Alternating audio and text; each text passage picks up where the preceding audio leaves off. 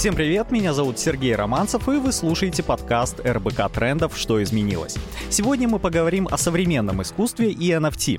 Главный тренд диджитал-искусства последнего времени, безусловно, NFT. Благодаря блокчейну цифровые художники могут продавать свои работы порой за баснословные деньги.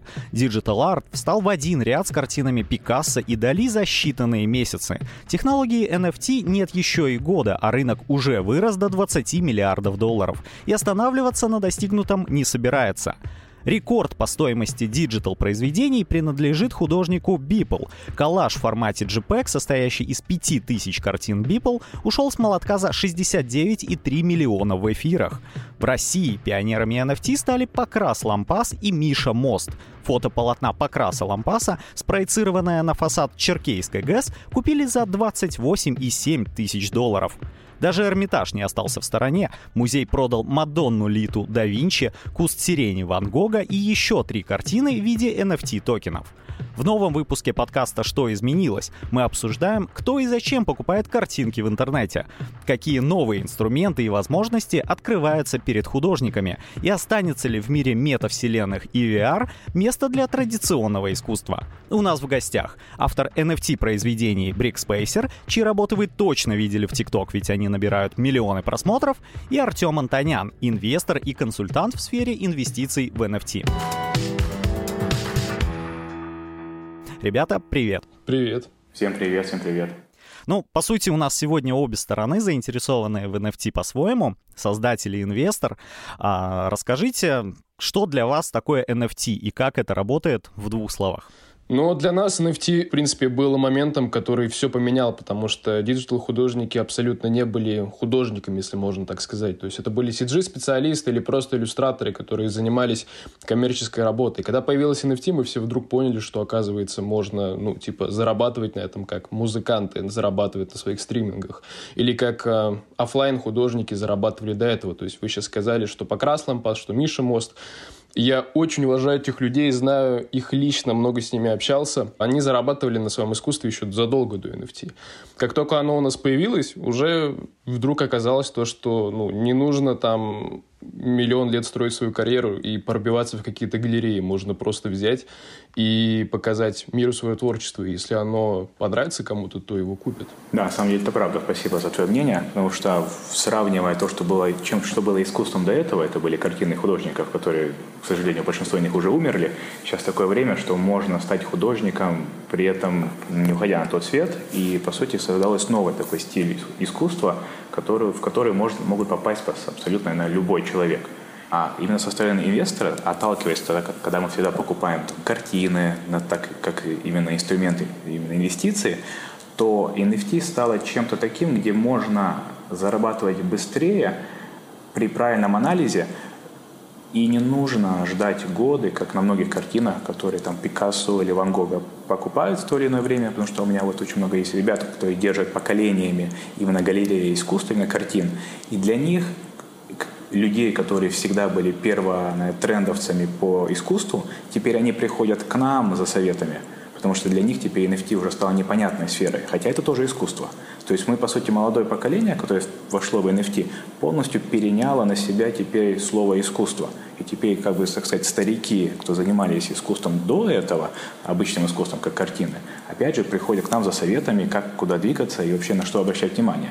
Потому что теперь картины уже и на стандартном виде переходят чуть на второй план.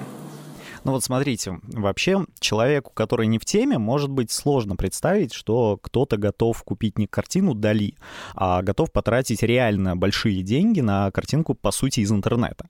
Вот по вашему опыту, кто чаще всего сегодня покупает NFT и для чего они это делают? Все-таки это как инвестиция в будущее или просто чтобы обладать тем, что кто-то готов смотреть десятки миллионов раз? Ну, для нас, в первую очередь, вся эта история с NFT, как сейчас в последнее время идет, это не про бизнес, это не про, так сказать, инвестиции. И для нас, для, как для художников и как для коллекционеров, даже если мы что-то коллекционируем, это история про покупку чьей-то чужой работы. То есть это то же самое, что обладать объектом роскоши, объектом искусства в данном случае. То есть при этом это и не мешает быть NFT сейчас. Вот подтвердит мой коллега-оппонент, Типа, это самая трендовая сейчас история, в принципе, во вложениях и, ну, связанная с криптовалютами и тому подобным. Ну вот скажи, пожалуйста, ты затронул такую тему, что ты покупаешь, ты становишься владельцем, но вот а кто и как подтверждает право собственности на NFT? Оно подтверждено принципом блокчейна. То есть э, любая транзакция, совершенная в блокчейне, записывается в книжку, из которой эту транзакцию нельзя вычеркнуть. Записывается она множеством компьютеров по всему миру, и что является, так сказать, свидетельством того, что такая транзакция была, ее никак нельзя вписать, изменить, что-то с ней сделать. Были, бывают, конечно, какие-то утечки на менее популярных там сетях, Solana или еще остальных, но в целом как бы NFT это вещь, которая вот есть и есть, то есть ее никак нельзя подменить, никак нельзя ее украсть, никак нельзя ее заменить. А кто регулирует цены? Это рынок, то есть NFT это в первую очередь вот самое прямое олицетворение естественного рынка рынка, потому что когда я заходил со своей первой картиной в России, ну, я не ожидал того, что будет. То есть, как бы, первое NFT в России, которое продалось за 10 тысяч долларов, это, конечно, внезапно было. Но оказывается, вот есть такой спрос. Есть спрос на то, что это как бы есть первый художник, есть тема, которая была затронута в этом произведении. Получается, есть и спрос на это. А потом как бы спрос падает, потом спрос повышается. Это даже мы, художники, порой не понимаем, почему наши работы покупают так дорого или так дешево, потому что это абсолютно непредсказуемая история в одних ситуациях. В других ситуациях, там, в случае каких-то бизнес-коллекций, вроде там боротейпов или там мибитов каких-нибудь, там, где 10 тысяч генеративных картинок, там все более предсказуемо, потому что это все-таки больше про бизнес-историю, как мы любим говорить. Вот. Поэтому все по-разному. Это просто естественный рынок. И порой очень непредсказуемый. Да, потому что картины, все, что у нас было до этого, обычные картины, цена вырабатывается и очень субъективно. Народ решил, что оно столько стоит, оно столько стоит. Также в NFT сообщество решило, сколько оно стоит, столько оно и будет стоить. По факту, то, что мы видим на том же маркетплейсе OpenSea, когда мы смотрим на ту или иную коллекцию, самая низкая цена коллекции определяется ее самым деш... самой дешевой картинкой. То есть определяется человеком, который выставляет ту или иную картинку по той или иной самой дешевой цене. Это работа именно с людьми, народа, э, работа именно с человеческим фактором. Получается, субъективная ценность коллекции – это определенно именно субъективное мнение большинства. Вот у Брикспейса, по сути, он правильно затронул. Есть коллекции, где художники делают одну, две или три картины в индивидуальном формате, а есть коллекции, где делаются картинки тысячами. И, конечно, концепция подхода к той или иной коллекции, как ее ту или иную коллекцию покупать именно из вида инвестора, совершенно разный принцип. Как работать с большими коллекциями или как работать с коллекцией, где несколько картинок. Поэтому если бы я отталкивался именно как инвестор, который покупает картинки, подход к выбору, какую коллекцию приобрести, конечно, разный. Когда мы говорим о коллекции, как в Экспрессе сказал, там, Bored Apes, где их там около 10 тысяч штук, или также индивидуальные картины. Мы должны, ну, чтобы нам заработать, мы должны правильно анализировать, при, при приобретении этой картины она пойдет в цене или нет. Идет уже другой анализ. Будет ли хайп на ту или иную коллекцию продолжаться? А что этот художник дальше делает? Будет ли он новые картины создавать? И тем самым можем предположить, будет ли цена картины, которую мы приобретаем, подниматься или нет? Скажите, я так понимаю, что, в принципе, тут есть глобальное отличие от э, классического искусства, и логичный вопрос возникает.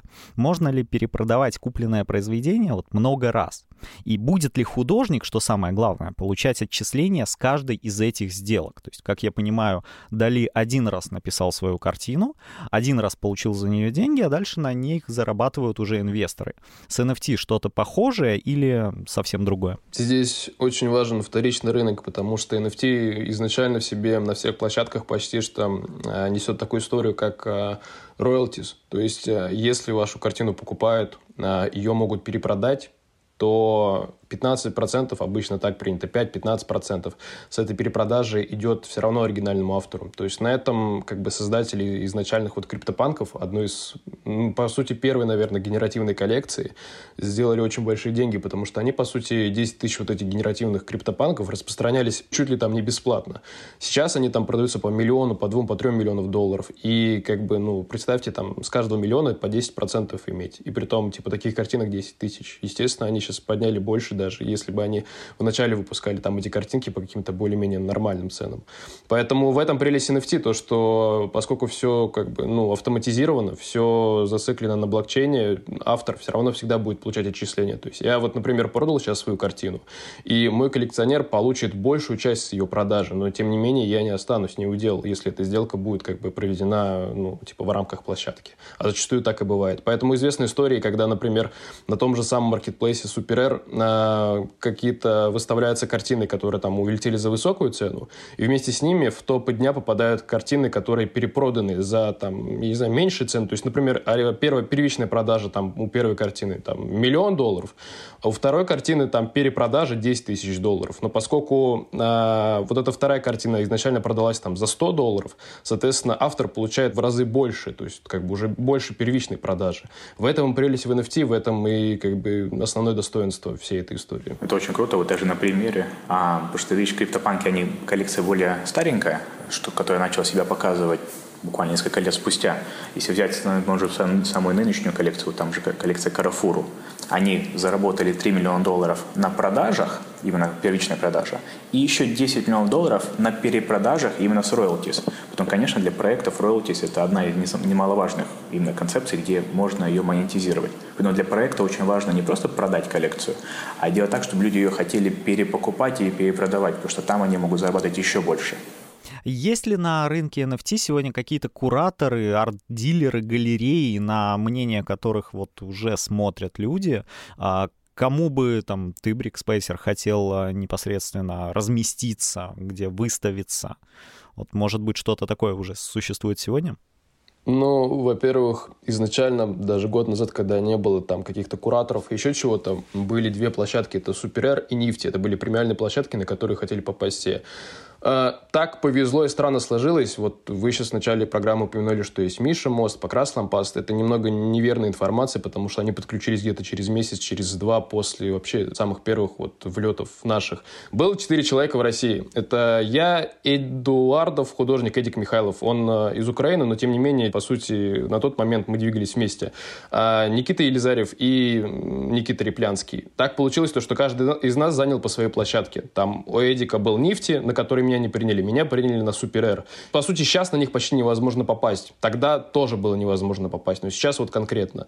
На... Это премиальные площадки, на которых, например, ну, на нефти там все out идет. То есть, если ты выставляешься на нефти, то все, ну, как бы можешь вообще не переживать.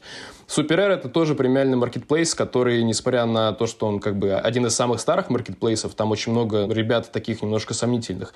При этом там и много очень топов. То есть, туда тоже очень тяжело попасть. И вот это, по сути, долгое время были такие ключевые ключевые маркетплейсы, на которые все мечтали просто залететь, потому что там, соответственно, ну, sold это обычное явление. Сейчас появилось просто безумное количество новых магазинов, например, тот же самый Coinbase, вроде как, если я не ошибаюсь, там есть э, свои NFT, Binance. Вот, например, в России есть дикий ажиотаж на Binance тот же самый. То есть люди очень хотят туда попасть, потому что думают, что там будет out. Отчасти это так, отчасти все зависит от автора, но тем не менее. Я не знаю, мне, в принципе, и на Super R хорошо хорошо. И мне нравится Rarible, русская площадка. Но, как бы, если есть варик, попасть на какой-нибудь там Coinbase будет круто. Меня вот недавно на Async Art позвали. Это вот была как раз площадка, которую занимал Реплянский вот из нас четырех э, год назад. Крутая площадка, там очень хорошие заработки с нее идут, потому что она построена там на интересном принципе разных слоев при создании арта. Ну, хочется попробовать. А так, в принципе, кураторов появилось очень много. То есть, ну, и в России, и за рубежом. Кто-то просто не имеет никакого, на самом деле, представления об NFT. Кто-то реально очень влиятельные люди. Что-то среднее там между кураторством и площадкой можно назвать э, Кристис. Кристис. Это очень старый продавец э, искусства, очень известный дилер ну, естественно, компания. И вот, ну, соответственно, попасть туда, это значит себе, ну, записать в историю. То есть вот Бипл, самый известный художник, продался там, попал на GQ, там, человек года, по их мнению, в Америке. Ну, вот все отлично у него. То есть я так понимаю, что существует немало сегодня NFT-площадок, да, и на каждую из них трудно попасть. То есть складывается ощущение, что если ты начинающий художник, то возможность зайти на NFT-рынок для тебя все больше и больше отдаляется. То есть ты был родоначальником, запрыгнул, можно сказать, в первый вагон, и то это было сделать достаточно трудно, как я понимаю. То есть не на каждую площадку ты просто мог зайти. Поскольку мы отслеживали, в принципе, становление NFT в России, то могу сказать, что хоть что тогда, что и сейчас процент преуспеваемости в NFT 50 на 50. Это не лотерея, это не казино, потому что здесь вот просто равный процент. 50% того, что все сложится, 50% нет. И здесь вопрос не в том, какой ты художник. Вопрос не в том, как ты общаешься. Вопрос не в коллекционерах. Вопрос в этих трех фактах и в куче остальных. То есть есть 100 миллионов причин, почему там ты, у тебя получится что-то, а, что, а, а почему не получится. Есть куча примеров бизнес-коллекций, которые там, не знаю, в них вложено там 200-300 тысяч долларов, долларов, и они никуда просто, вообще, ну, в никуда. У меня был опыт а, работы с одной из таких коллекций, могу сказать то, что ну, что-то не взлетело. У моего коллеги там две коллекции просто в никуда ушли, там месяцы разработок просто, ну, никакие, а три коллекции у него взлетели. Поэтому это абсолютно ну, с одной стороны, честный, с другой стороны, очень сложный рынок. То есть ты как можешь взлететь здесь, так и прогореть очень легко. Артем, скажи, пожалуйста, а вот со стороны инвестора, есть ли возможность как-то повлиять на успех на того, на кого ты поставил? То есть приобрел чью-то коллекцию и как-то повлиять на ее развитие, чтобы вот опять же человек мог там своим родным и близким там купить дома. А у него все было хорошо, у тебя еще больше было хорошо, потому что ты вложился именно в его коллекцию. Вот именно со стороны инвестора мне интересно. В принципе, со стороны инвестора, как я вижу, многие очень богатые люди очень часто покупают картинки за очень дорого просто из-за того, что у них очень много денег. То есть я видел ребят, знаю лично несколько человек, у которых так много денег, что они просто утром могут проснуться и купить какую-то картинку в несколько раз дороже, чем автор ее выставляет, только потому что у них есть деньги. Поэтому, в принципе, любой богатый инвестор может сделать богатым любого художника, потому что он сегодня так проснулся, ему понравилась та или иная картинка, очень субъективно. Нет, не, то есть невозможно подготовиться к тому, вот как в экспрессии говорит, невозможно подготовиться к тому, что твою картинку 100% кто-то купит, потому что это настолько субъективно. Но, к счастью, мы видим такие моменты, что любую картинку выкупают за очень дорого. Потому что есть очень много людей, на удивление их очень много, у которых огромные деньги, которые готовы покупать все, что угодно по двум причинам. Либо потому, что им нравится картинка, или потому что им некуда в другое место положить деньги. Они видят, что это искусство, что возможно за этим будущее, и они стараются заранее как бы это купить дешевле, хоть и задорого, надеясь, что оно в будущем, конечно, вырастет в цене. И как бы экспрессия сказал, правда, то есть у нас здесь в Женеве есть и аукционный дом и Кристис, и Сотбис.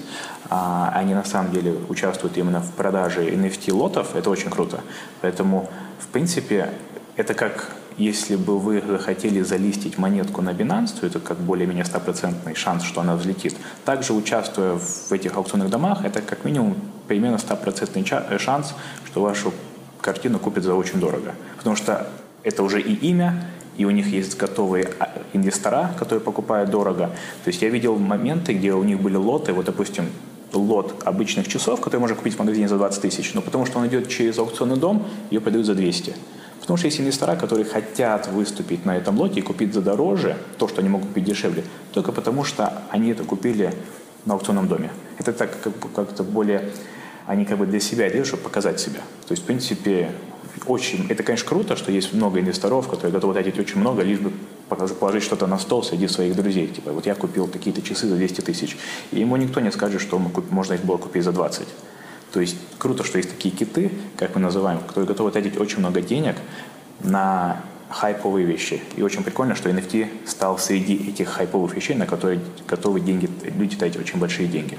Ну, то есть получается, что рынок NFT, он так ворвался в современное искусство, и как к этому, вот, на ваш взгляд, отнеслось сообщество художников? Как оно восприняло вообще феномен NFT? То есть они берут, пишут на холстах, тут появляются ребята, а, у которых а, выстреливает так сильно, что все становится очень задорого. И люди, у которых действительно сегодня много денег, они именно хотят обладать этим произведением искусства. Вот как все это, на ваш взгляд, как на все это повлияло именно сообщество художников? Как отнеслись? Приняли, не приняли? Может, кто-то из э, классического искусства тоже кинулся в NFT?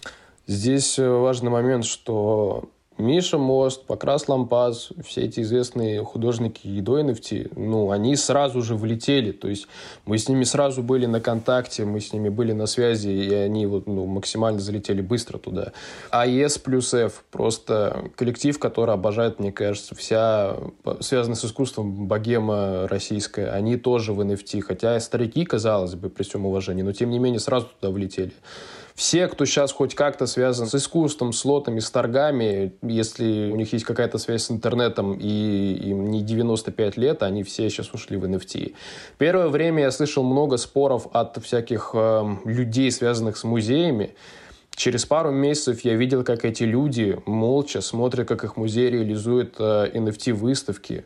Ну, это показательно. В принципе, сейчас также по всему миру, потому что если вначале можно было думать, что NFT никому не нужен, Потом прошло где-то пять разных волн хайпа NFT, и сейчас уже нужно понимать, что NFT, про NFT знает большинство.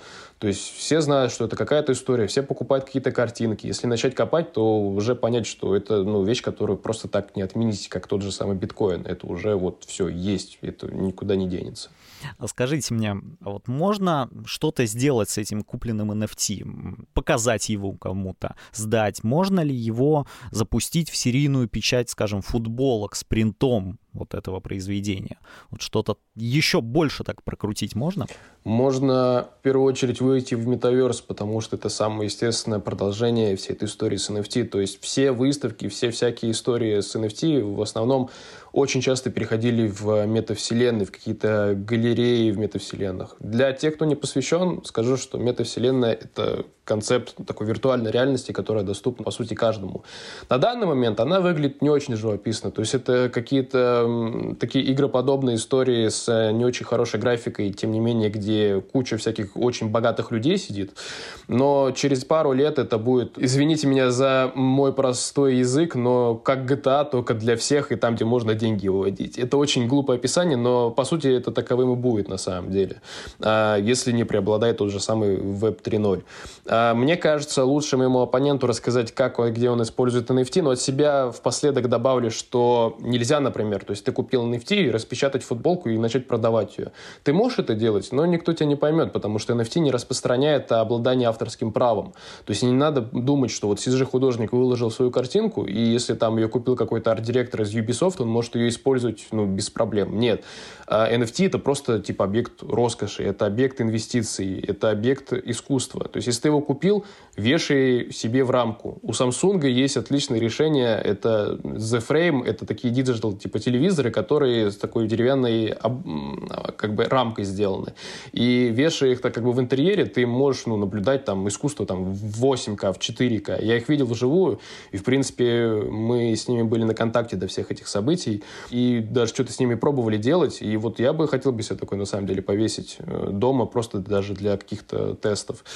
Поэтому, как минимум, его можно выставить, его можно распечатать. Поэтому, как минимум, его можно выставить, его можно распечатать, повесить, просто посмотреть, что ты обладали, обладаешь всем этим. Можно его выставлять во всяких галереях. Сейчас, э, учитывая тенденцию перехода галереи в офлайн пространство, можно просто прислать свою работу с токеном, и она будет выставляться. Так, например, сейчас до сих пор выставляется одна из моих работ в Лондоне. Э, если я не ошибаюсь, в формации такой институт. Э, она связана с отделением э, то ли Третьяковки, то ли Эрмитажа российского в Лондоне. Не, точно не помню. Ну, короче, моя картина сейчас выставляется в Лондоне, и токен этой картины уже у, не у меня, он у, как раз у владельцев этой всей галереи.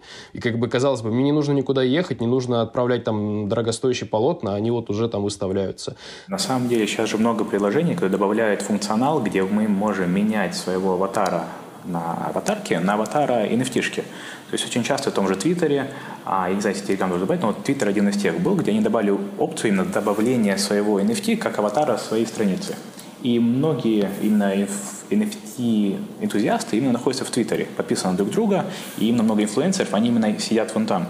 И если кто-то выставит фотографию там тоже NFT-шки, обезьянки, которая ему не принадлежит, это сообщество очень легко проверит и, так скажем, поставить человека на место, потому что поставить аватарку а, на свой твиттер это одно, но так как это NFT пространство, любой может проверить, реально ли ты владелец этой картинки или нет. Вот как в экспрессе сказал, по смарт-контракту очень просто проверить, была ли покупка этой NFT-шки в тот или иной момент и принадлежит ли она этому человеку.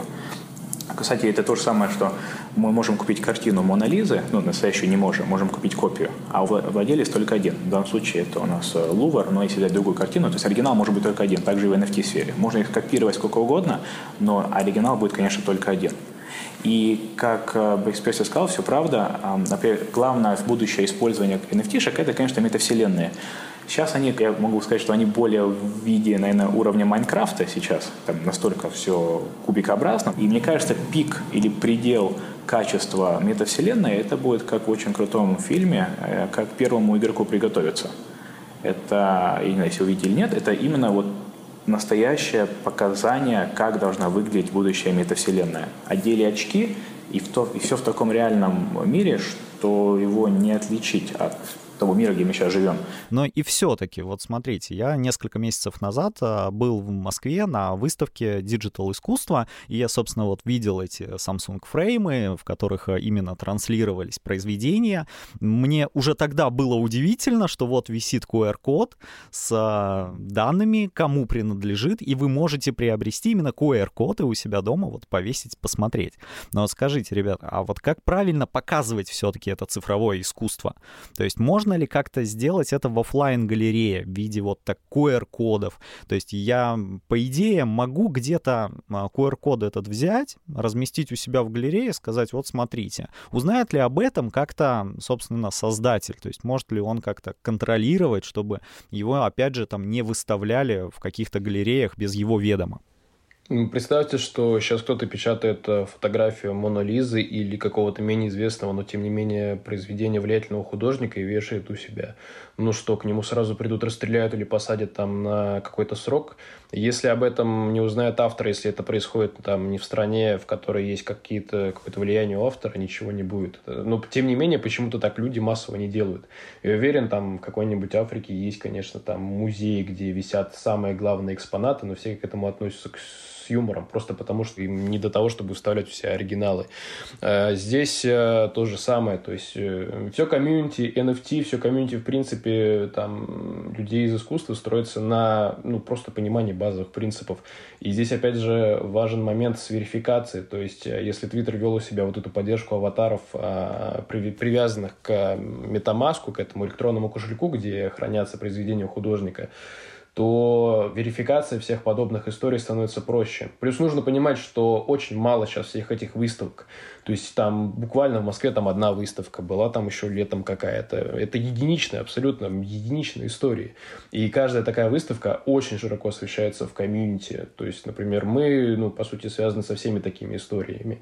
И если на такой выставке там что-то будет, то ну, никто не захочет больше так делать, я могу так сказать. Ну да как таковой собственности, именно владения интеллектуальной собственности в NFT-сфере по факту сильно не существует, потому что, то есть даже если я возьму видео или фотографию Бэкспейсера и выставлю как типа свое произведение, так как у него большое сообщество, они это поймут. Но если мы пойдем в юрисдикцию, именно по юридически, засудить меня будет негде, потому что нету правового поля для NFT. Оно еще, это как криптовалюта, она вроде бы и не запрещена, но и не разрешена. Нету суда, который может будет рассказать, типа, да, вы использовали чужое интеллектуальное право, и мы вас, типа, засудим на такую-такую-то сумму.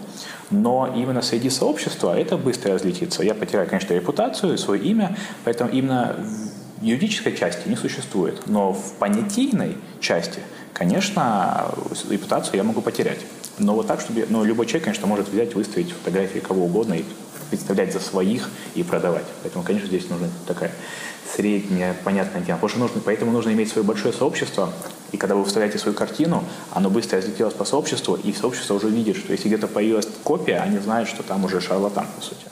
То есть правильно я понимаю, что все-таки сообщество, оно тебя осудит, именно культурное сообщество. Любой человек может пойти, загрузить себе аватар а, из NFT в Twitter, но все-таки для тебя в таком случае вход в это сообщество, он будет как закрыт, потому что поступил ты как минимум некрасиво. Да? Хорошо, вопрос, смотрите, у нас получился разговор с того, что все это достаточно дорого. Это звучало неоднократно.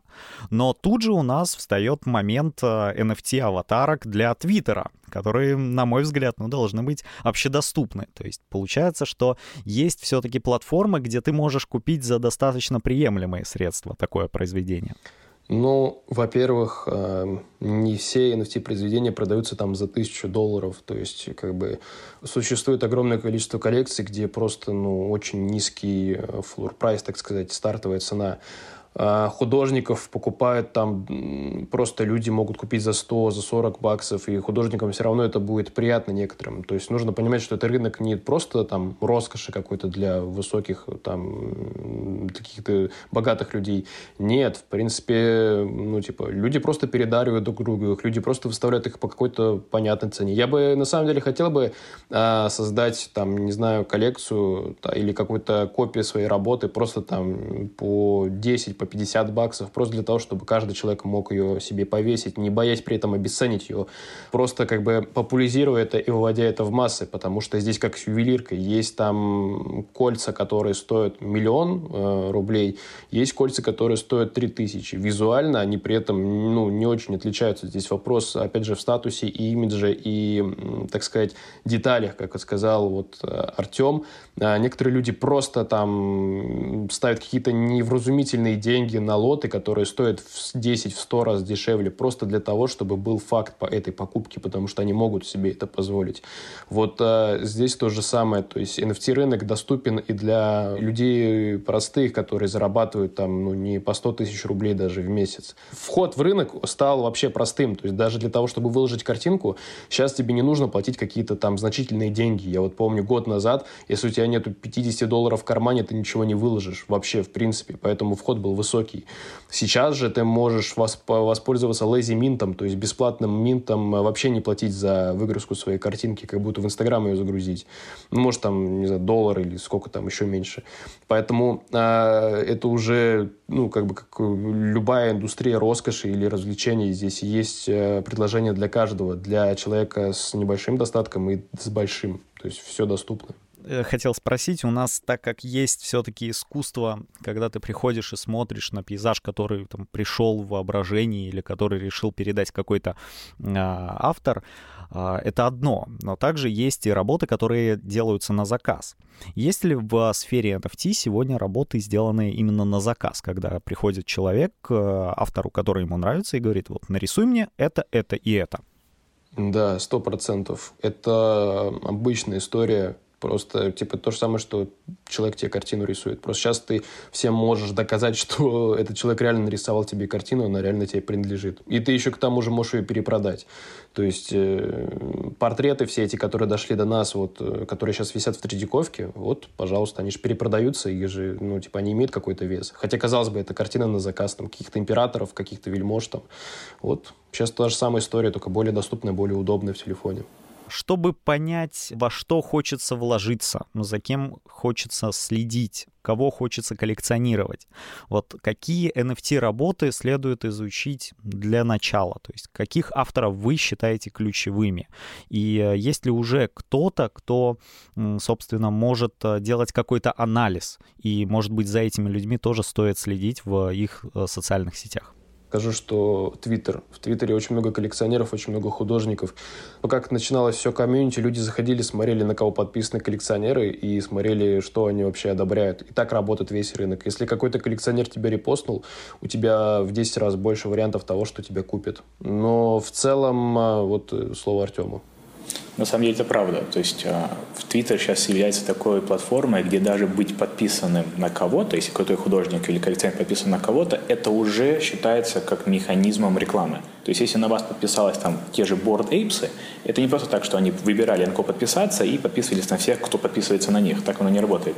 В Твиттере на самом деле коллекционеру или коллекции быть подписанным на кого-то, это уже огромный этап работы, который был до этого сделан, как маркетинговый ход, и это абсолютно все сообщество видит. Но помимо этого есть очень много моментов, как анализируются проекты, у каждого, конечно, по-разному, но исключительно из визуальной составляющей это далеко не главный фактор того, что коллекция будет либо дороже, либо она полетит. Я именно отталкиваюсь из анализа коллекции, где тысячи штучек.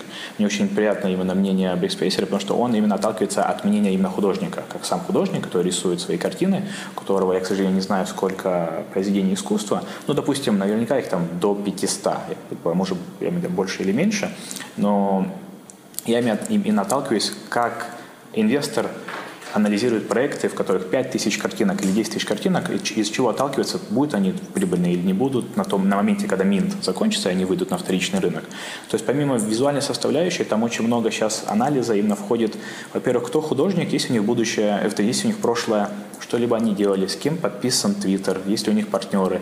И одно из самых важных, что, что сейчас стало, это сообщество, конечно именно сообщество у проекта, как оно вовлекается внутри того же Дискорда, как они общаются. Общаются ли они только о том, чтобы быстрее купить картинку и перепродать, или им на самом деле приятно сообщество, в котором они состоят.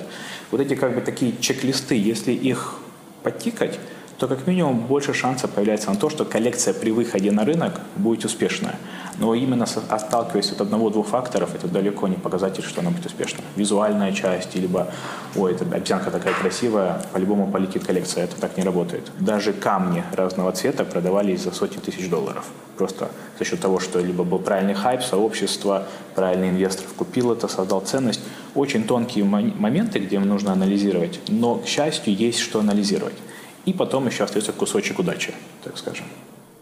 Ну, вот э, в рамках подготовки к нашему сегодняшнему разговору я смотрел э, Брикспейсера и неожиданно для себя понял, что я его работы очень-очень часто вижу в ТикТоке, потому что в ТикТоке я провожу много времени, и, конечно, я увидел огромный визуальный ряд, то есть очень красиво, не картинки, а вот именно что меня удивило, а именно анимации. Вопрос, как вы считаете, анимации или картинки, у чего из этого больше перспектив? Я помню, на начале зарождения рынка в России было мнение, что анимации решают. Мы с друзьями очень смеялись над этой формулировкой, потому что это бред. Решает инфоповод. Как в любой вещи, которую покупают, если ее могут продать, то ее покупают. То есть, как бы, как Артем уже сказал, есть история с камнями. Фото камней, типа, продаются дороже, чем анимированные картинки. Это глупо, но тем не менее. Просто анимация — это один из методов визуального повествования. В некоторых моих картинах отсутствует звук и музыка, потому что а, изначально музыка, под которую они были созданы и транслированы там в Инстаграме, ТикТоке, мне не принадлежит. Я не могу себе позволить нарушать право автора. Тем не менее, их покупают и задорого. То есть, как бы людям здесь не важен звук. Также людям, может, и не важна анимация, потому что это всего лишь один из вариантов повествования. Картинка с очень хорошим звуком, там, месяцем работы, потраченным на ее создание, может продаться за 100 долларов, а просто, я не знаю, там белое полотно с двумя пикселями по центру может продаться за миллион. Вот как бы вопрос в инфоповоде, в комьюнити, в том, какой интерес покупать все это дело комьюнити сейчас решает больше всего. Но на самом деле, если вот этот вопрос отвечать, на самом деле сейчас, если смотреть именно из-за коллекций, которые тысячи штучек коллекции, конечно, 3D-образные картинки, у них чуть-чуть больше шансов быть более успешными, чем 2D-шные. Э, То есть сейчас Успеха бордейпсов сейчас пока что еще никто не повторил и наверняка не повторит. И создавая такие же 2D-шные картинки, маловероятно, что они будут очень дорого стоить. Могут, но не уровня бордейпса. Сейчас очень много коллекций, которые 3D формируются, и именно 3D анимированные коллекции. Ну, это и коллекция как Invisible Friends. А, она сейчас была одна из самых хайповых. Это просто анимированные человечки прозрачные. Вообще за счет чего, как я вижу, коллекция в больших количествах вообще становится успешной. Там должен быть заложен крутой художник и заложена быть уникальная идея. То есть что-то уникальное. В их случае это была уникальная анимация походки того или иного персонажа, и все 10 тысяч картинок разные – это не просто на шаблоне сделали 50 картинок и их размножили, поменяли просто кепочку, шапочку или глазки. Здесь уже такие моменты не проходят. Это, может быть, проходило полгода назад. Сейчас такие коллекции не пройдут. Сейчас коллекции, которые выстреливают, уже даже, ну, даже камни сейчас не продадутся на самом деле. Коллекции, кто сейчас выстреливает, они должны быть в какой-то степени по-своему уникальны. Потому что сообщество уже натренировано, сообщество уже прошло через этапы э, плохих проектов, обычных проектов. То есть они уже это все прошли, уже все это впитали. И тем самым сейчас, конечно, проекты, которые будут выстреливать, это что-то уникальное. Какая-то уникальная идея даже. Анимация какая должна быть, уже 3D-анимация. Поэтому на самом деле сейчас хайп на том, что вот художники, именно кто хочет сделать большую коллекцию, если они сделают ее чуть-чуть уникальнее, то у них будет намного выше шанс, чем просто какие-нибудь камушки или обезьянки. А чтобы ее сделать уникальной, это либо отрисовка, которой не было, либо анимированная отрисовка. То есть добавить к любой крутой рисовке анимацию, именно движение, чтобы персонаж двигался как-то, увеличивает шанс того, что она будет успешная. Но если без комьюнити, если комьюнити нету, то даже самая дорогая коллекция, сколько бы миллионов вы в нее не вложили, она не полетит. Без сообщества ничего не стоит. Ну вот Артем очень плавно так, э, на самом деле, подвел к финальной нашей части. Я хотел вам задать вопрос относительно именно эволюции NFT. На ваш взгляд, к чему это идет? То есть на своем примере, там, на примере ТикТока я могу сказать, что когда это все начиналось полтора года назад, это были 15-секундные ролики, потом стали 30-минутные, сейчас дошло до 3 минут, и те, кто развиваются, они продолжают развиваться семимильными шагами, именно развиваясь с платформой, то есть увеличивая тайминг, дольше держа людей, превращая TikTok постепенно в YouTube. И тут мы видим, что это будет, собственно, эволюция одной площадки в другую. Что в плане NFT? То есть как оно эволюционирует? Как мы переходим от картинки до картинок с анимацией? К чему мы идем дальше? NFT а, — это просто часть процесса. NFT — это ваша идентичность, то, как, в какую аватарку вы себе ставите, какие у вас картины висят. А с одной стороны, это разовьется как технология, то есть, например, кто-то это использует сейчас как э, сертификаты подлинности, там, каких-то окончания учебных заведений, как, например, то ли в Сингапуре, то ли в Южной Корее уже такая практика введена.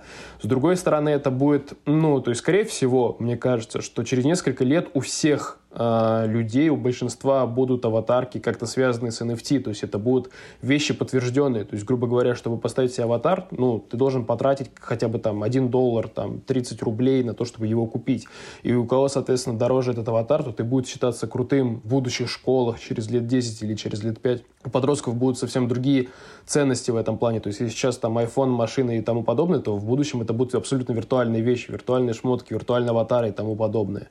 А в целом это так двигаться. И с другой стороны, опять же, это технология, которая будет развиваться, и здесь я уже ничего не могу предсказать, потому что если раньше продавали картинки, сейчас NFT — это сертификат там, подлинности обучения в каком-либо университете, то куда это может зайти? Ну, мне остается лишь выслушать мнение Артема по этому поводу. На самом деле мы просто интереснейшее время сейчас живем, потому что сейчас время, как когда зарождался интернет. То есть сначала был этап интернета, потом, когда создавался биткоин, это тоже было начало чего-то мощного. Но большинство людей захотят уйти от своей привычной реальности туда, потому что наверняка там жизнь будет для них приятнее, чем та жизнь, в которой они живут повседневно. Оно может в какой-то степени многих людей спасти от реальных каких-то проблем. Ну, если человек, он может быть... Это такое же бывает тоже. Мы же всегда пытаемся от наших проблем уйти куда-то в другую сторону, в другую реальность. Куда оно приведет, тяжело представить. На данном этапе мы просто говорим об искусстве, но в будущем это может быть полностью наши будущие аватары, которых мы будем использовать именно живя в той и в другой вселенной. Это очень круто на самом деле. Я могу дополнить Артема, что, скорее всего, все идет к тому, что через 10-15 лет у нас будет э, первому игроку приготовиться в реальной жизни, то есть все к этому ведет. Поскольку, ну, типа, нельзя отрицать того, что книжки это классно, но большинство предпочитает игры. Игры предпочитают, там, спорту, даже иногда сексу. Просто потому, что это удобнее, и от этого ты получаешь в разы больше удовольствия, не прикладывая никаких физических усилий. И нужно не понимать, что это не значит, что это плохо. Просто людям, которые не могут добиться чего-то из-за там каких-то определенных э, проблем, они могут спокойно прожить счастливую жизнь э, в этих видеоиграх, э, в этой метавселенной. И важно понимать, что я, например, очень хочу э, состариться в нынешнем времени, потому что я наконец-то смогу пройти все, черт подери, видеоигры, и у меня будет самая лучшая старость, которой не было даже у моих, типа, родителей, у моих бабушки с дедушкой. Я могу прожить жизнь, то есть мне не нужно никуда выходить, я смогу наконец-то насладиться тем, что есть, когда я уже физически не смогу наслаждаться той жизнью, которой я живу сейчас. Поэтому в будущем будет будет, я уверен, такое утверждение, что молодость дана, чтобы, ну, типа, завоевывать мир реальный, а старость дана для того, чтобы завоевывать мир виртуальный. Поэтому, на самом деле, это прекрасно. Важно понимать, что технология не может быть ужасной или хорошей. Она просто есть. И в нее будут как негативные моменты, как сейчас, то, что вон, игры — это плохо, вы там зомбируетесь, так и положительные, что игры помогают людям там бороться с какими-то проблемами, с депрессией, с физическими недостатками. Это все лишь технология. И я надеюсь, то, что в будущем она принесет много хорошего. Это очень крутое заявление на самом деле. Действительно, мне тоже очень хочется, чтобы мы действительно в старости могли увидеть своих молодых аватаров, одеть их э, в современную одежду. Они не выглядели как-то очень странно, да, относительно там, всего комьюнити, которое будет на тот момент. И это действительно очень крутое будущее. Вот э, я прям очень рад, что э, о нем заявили. От вас это услышать еще более прикольно и прям уверенность появляется, что так и будет.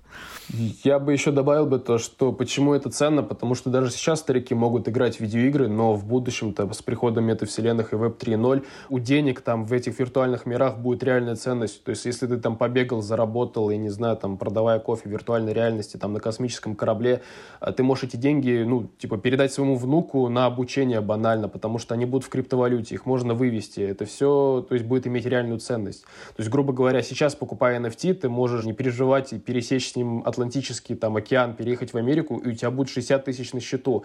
Ты не должен за них отчитываться, ты не должен их никак не перевозить, но по факту ты не будешь без денег, ты сможешь их взять, обналичить и жить спокойно этой жизнью. Это уже реально сейчас. А в будущем ты можешь еще спокойно жить вторую жизнь, зарабатывать там деньги, развиваться, строить отношения, переводить их в реальную жизнь. То есть это всего лишь будет симбиоз. Ну, собственно, такой первый звоночек мы уже получили с криптовалютой, да, когда ребята в перерывах между Counter-Strike э, запускали майнинг и получали биткоины, на них что-то обменивали, а теперь э, все гоняются за тем временем, когда можно было так легко намайнить биткоин.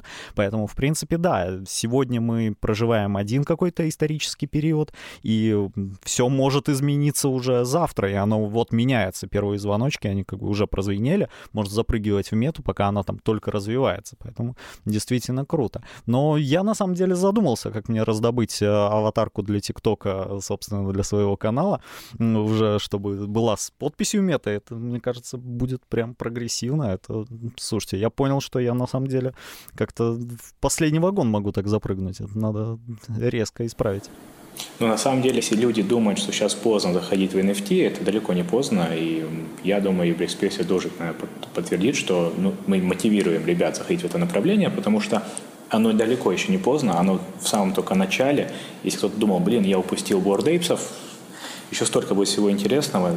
И опять же, к сожалению, а, вот нынешнее время, буквально двухнедельной давности, доказала, что сейчас самое стабильное направление, конечно, является криптовалюта, и в ней же самое именно для ребят, кто хочет удержать, сохранить, приумножить свое состояние, это, конечно, NFT-сфера одна из тех, где можно это делать.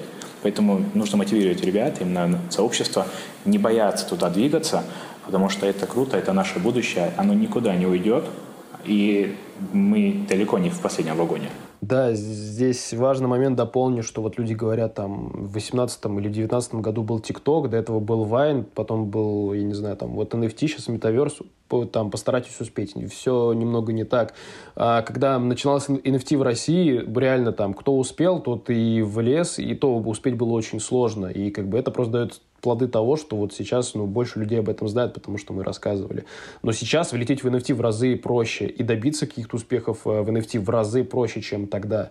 Это то же самое, что, ну, типа, Макдональдс появился там, не знаю, в 20 веке, но сейчас, если ты откроешь сегодня какой-то ресторан или кофейню, ничто тебе не мешает добиться просто гигантских успехов, заработать звезды, просто у тебя будет намного больше возможностей для этого, намного больше знаний, намного больше информации. Поэтому я бы призвал бы всех спокойно заходить, ничего не бояться, это, ну, типа, с, со временем будет еще проще. Просто чем раньше, тем, как бы, вы будете себя комфортнее чувствовать там через год, через два. Но даже через год, через два, если вы будете влетать, все равно ничего не поменяется. Вы, вам просто будет проще добиться там успеха. То есть, по сути, вот все, наверное, самые большие подводные камни, вот начальные художники, кто первые в это попали, вот они это уже прошли. Все камни, все самая тяжесть, все стены, это, по сути, вот один из, э, из, из создателя изначального NFT, я уверен, что он на себе это все испытал, в самой тяжести он на себе прошел. Сейчас, конечно, любой, кто начал говорить типа, о NFT, он за 10 минут может купить свою картинку.